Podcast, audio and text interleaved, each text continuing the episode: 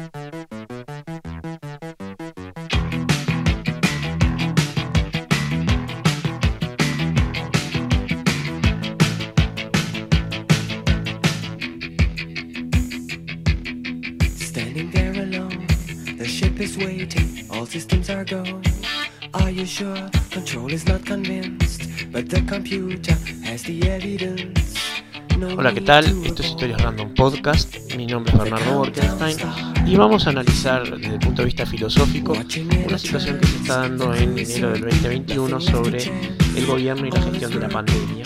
Algo que, dado que es el gran tema de la agenda mundial, es fundamental que se pueda ver. Lo primero es describir la situación actual, y esto es eh, Uruguay, eh, ante el comienzo de la vacunación a nivel mundial, aún no solamente no está vacunando, sino que no ha comprado vacunas, no sabe qué vacuna va a elegir y no ha comunicado ni el plan de vacunación, que entre otras cosas depende del tipo de vacuna, ni eh, nada más que pedirle al pueblo uruguayo que tenga confianza en que las cosas se están haciendo y se están haciendo bien. Ahora esto es un problema comunicacional porque la gente que esté inclinada a favor del gobierno va a tender a creerle, pero la gente que esté inclinada en contra del gobierno va a tender a no creerle. Y esto es una situación poco más que un llamado catch 22, o sea, una trampa de lógica en la cual una acción contradice la otra posible. Y si solo tenemos dos, entonces eh, tenemos un problema sin salida. Eh, vamos a ver que el problema es el siguiente. O sea, el gobierno necesita mantener la gestión y mantener la calma social mientras termina las negociaciones que no tenemos razones para dudarlo, supuestamente está llevando adelante. Hay negociaciones con los laboratorios en un plan desarrollado por salud pública que no se conocen, de las cuales el pueblo no sabe nada, pero el gobierno dice confíen en que están. Entonces, ¿cuál es esta situación?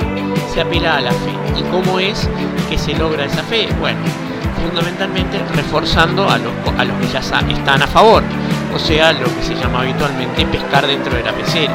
Una estrategia que está bien dado que convencer a eh, la oposición política cómo está el país hoy es prácticamente imposible. Y en este sentido el gobierno comunicacionalmente es, este, tiene la estrategia de dar señales, de mandar señales que refuercen su mensaje y ha optado por una, estrategia bastante interesante. Por un lado, desviar la discusión. O sea, ha desviado la, discusión, sobre todo en redes sociales, de la situación de las vacunas y de la pandemia hacia la figura del propio presidente, que por una vez en 30 años no es un viejo, es un adulto joven de 47 años o 46, no, no recuerdo si ya cumplió años, eh, con una, un estado físico envidiable y que eh, proyecta una enorme confianza y seguridad en sí mismo y eso se proyecta en su gestión. Entonces, ¿qué quiere decir? Cuando se ve al presidente tirado en la playa confiado, se tiende a asumir de que no tiene razones para preocuparse y por lo tanto todas las cosas están bien como el gobierno está diciendo. Por otro lado, quienes quieren ver todo mal, están en la oposición, van a pensar lo contrario, pero estos están fuera del objetivo de ese mensaje.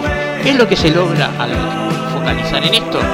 Que la oposición pierda el pie y en vez de discutir lo que realmente es importante, discuta lo que el gobierno quiere que se discuta, algo que, eh, como decía Borges, solamente puede hacerse en ambos sentidos, por derecha y por izquierda, con argumentos que no admiten la menor duda, pero tampoco generan la menor convicción. Esto es, ambas peceras permanecen sin comunicarse y sin pasar pescaditos de un lado para el otro. Esto es tremendo porque se pierde energía, se cansa la gente y realmente eh, la población tiene que estar detrás de ciertas acciones como la responsabilidad social, el distanciamiento físico sostenible, y ya es bastante con los virus planistas y su carga de negacionismo de la pandemia o de supuesta racionalidad eh, antisistémica que generan problemas que no son individuales, son sociales, porque la responsabilidad individual implica que mis acciones afectan a otros. Y todos somos un alguien cuyas acciones afectan a otros. No hay un individuo que pueda desligarse de la responsabilidad. Entonces vamos a captar eh, perdón, vamos a analizar un ejemplo diferente a de cómo el gobierno comunica, que es la forma en que un aliado de este gobierno comunica, el diputado César Vega, que pertenece al Partido Ecologista Radical Intransigente y que nadie se explica cómo consiguió los votos para llegar a su banca, pero la tiene. Y que, eh, al igual que Ronaldinho, realizó una campaña electoral de izquierda, pero está realizando una eh, legislatura claramente de derecha, muy alineada con lo peorcito que tiene la coalición multicolor, que es una coalición muy amplia y que tiene una gama que va desde la centro, centro derecha hasta la derecha eh, lisa y llana como es Cabildo Abierto. En ese sentido, eh, adjuntamos en la nota en Montevideo Portal un video de Sin TV donde se muestra una intervención del diputado en el programa Polémica en el Bar, un programa que nosotros no miramos jamás, pero que está siempre en los resúmenes del canal Sin TV que recomendamos, Z-I-N-T-V corta, es maravilloso y resume la realidad mediática del Uruguay de forma muy interesante. Y que en ese programa se lo ve eh, discutiendo desde una postura negacionista de las vacunas y negacionista de la pandemia, o sea, algo absurdo desde donde se lo mire, discutiendo con una doctora que estaba en, el panel y con la periodista Patricia Madrid, que es, eh, digamos, parte del staff permanente del programa. Entonces su, eh, su, argumentación era la clara manifestación de lo que se llama la falacia ad ignorantiam. ¿Esto qué quiere decir? Es como cuando se expresa no tengo pruebas pero tampoco tengo dudas. O sea, una persona que no tiene pruebas y tiene una gran convicción de algo, lo mínimo que puede hacer es tener una duda. Porque si no estamos ante un fanático o ante un loco, un esquizofrénico. Entonces, sí, o bueno, por supuesto, hay una tercera opción que es una persona que no cree en lo que dice y está tratando de aprovechar una movida política para recaudar capital, lo cual es un inescrupuloso. Pero no hay buenas opciones en esto. Las personas razonables, las personas de bien, tienen dudas. Y el gobierno lo manifiesta claramente en esto. Y yo quiero resaltarlo porque el gobierno lo está haciendo bien. El gobierno está lejos de manifestar que no tiene dudas. El gobierno ha comunicado que tiene una, una cantidad de decisiones que ha tomado entre una eh, lista de posibilidades que ninguna es óptima y que todas conllevan un costo y que hay que elegir el costo menor para la eh, opción de país que ellos deciden sostener, que es obviamente la economía y desde eh, las clases económicamente dominantes, lo cual no está ni mal ni bien, es para lo que lo eligieron. Es estúpido pensar que un gobierno haga lo opuesto a lo que lo eligieron porque no va a convencer a la oposición, a los que no lo votaron, y va a perder a los que lo votaron. Y porque aparte sería deshonesto y no tenemos ninguna razón para pensar que este gobierno, al menos desde el Estado, sean deshonestos. Creen en lo que creen y a uno puede gustarle o no gustarle. A mí, por ejemplo, no me gusta pero tampoco caer en la deshonestidad intelectual de no reconocer lo que es justo. Pero volviendo al programa eh, Polémica en el Bar, que aparece en el video de Sin TV, eh, César Vega invoca la opinión de muchos médicos, de muchos profesionales, de muchos científicos, pero no tiene una sola prueba de lo que dice. Cuando la periodista Patricia Madrid, Madrid perdón, se lo hace notar, él dice, ah, yo tengo las pruebas, no las tengo acá, pero te prometo que te las puedo mostrar. Y asegura que tiene pruebas que no puede mostrar, que es la falacia ad ignorantiam, justamente. Eh, es un argumento muy parecido a los carteles que aparecen en los comercios, hoy no se fía, mañana sí. Es lo que llama un bucle infinito, porque ¿qué ocurre? Cuando uno le vaya a pedir en un futuro las pruebas, como las pruebas no existen, no van a aparecer. O en este caso aparecerán eh, documentos y referencias que distan mucho de ser una prueba. Porque recordemos, una opinión no es una prueba científica. Y los irracionalistas, sobre todo los conspiranoicos, trafican con opiniones y no con pruebas. Ellos lo que hacen es una mentira, ni siquiera es una falacia, que es llamarle a una opinión prueba, y eso no lo es.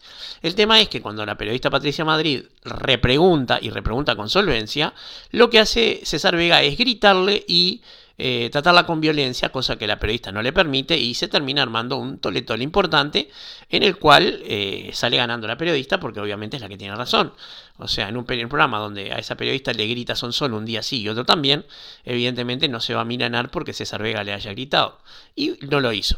Pero esta es eh, una, un pecado, este es, perdón, en el que el gobierno no ha incurrido, no ha caído en la falacia de ignorantium, pese a que se nos pide que aceptemos una verdad sin pruebas. Lo que nos dice es confíen en que las tenemos, no asegura que las tienen, no promete tenerlas y ciertamente no promete mostrarlas antes de tiempo.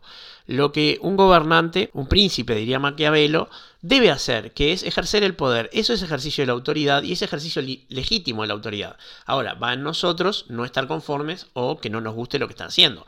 Eh, a mí, por ejemplo, no me gusta lo que está pasando con el grupo de asesoramiento científico honorario, que la renuncia del doctor Daniel Borbonet, un pilar eh, elegido por los propios miembros del GACH para hacerse cargo de una de las áreas más eh, sensibles, renunció con este, la declaración de que hace semanas que el gobierno está ignorando las recomendaciones del GACH.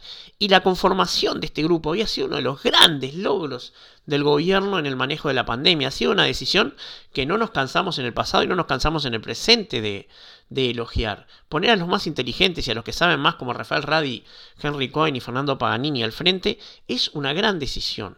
Tan gran decisión como mala es no escucharlos. Ahora, el gobierno, un grupo asesor, o lo escucha o no. Pero es una muy mala señal que ya haya habido una baja tan importante y que eh, se esté, digamos, eh, relativizando la importancia de esta voz que sin duda ha sido capital en el manejo de la crisis. En este momento, eh, Uruguay se encuentra en lo que se llama fase de circulación comunitaria, lo cual quiere decir que se dejó atrás la fase donde los brotes se podían eh, aislar y controlar, ya hoy en día es imposible. El hilo epidemiológico es algo que no tiene sentido hoy en día porque uno se puede contagiar en cualquier momento y de cualquier persona que no esté controlada. Es imposible seguir un concepto de hilo en eh, fase de circulación comunitaria y eh, estamos en una positividad de un 10% de los análisis que se hacen diariamente bastante fea porque poner Uruguay por departamentos en las zonas naranja o roja del este, índice de Harvard, con Rivera, con un estado crítico que está negro, con los mismos eh, logros, eh, digamos, este, en, deserción de la lógica que tiene en Brasil. Llama mucha curiosidad que en el año pasado el departamento entero y sus representantes se pusieran como basiliscos por lo que se dijo en, un segmento de humor de un programa de radio y hoy en día eh, sean tan ignorantes que no pueden contener la, situación más crítica y más trágica de la pandemia en su propio departamento. O sea, eso demuestra que es lo importante para un grupo de políticos. En Rivera están en el debe. Eh, la gran novedad es que en Santana do Libramento, tanto como en el Chuy, ya están empezando a vacunar porque Brasil está vacunando. Eso es bueno para Uruguay porque que los vecinos vacunen también les sirve. Pero pone en evidencia el hecho de que Uruguay no tiene vacuna, el hecho de que nosotros seguimos sin saber qué va a pasar y sobre todo el hecho de que no estamos generando inmunidad a nivel interno. Entonces Uruguay, que en julio era el estudiante modelo que todos querían imitar, hoy en día es el último de la clase y del que todos se desmarcan porque ni siquiera es demasiado guapo como para acercarse a él para que nos defienda de los bravucones. Realmente la nota del gobierno ha bajado mucho en el manejo de la pandemia y eh, bueno, va en uno que tenga o no la fe en lo que dicen de que las cosas se están haciendo bien y la situación va a mejorar, pero esto lo estoy diciendo el 21 de enero de 2021. Mañana podrán haber comunicaciones que hoy no se saben. Esperemos que cuando lleguen las noticias, las vacunas y el plan no sea demasiado tarde, porque demasiado tarde son las dos palabras que definen todos los fracasos en la historia de la humanidad. Así que bueno, esperemos que este gobierno retome el buen camino que tenía antes, que escuche al GACH y que le siga un estricto control epidemiológico al diputado César Vega. Mientras tanto, vamos a tratar de ver si Major Tom en su vuelta de su viaje espacial encontró por ahí la moto que se le perdió al diputado. Random. Il cinema per me è il mio modo più naturale di, di realizzarmi. I'm much more comfortable criticizing people behind their backs. Al otro, a Borges, es a quien le ocurren las cosas. Porque nada mejor que una buena historia.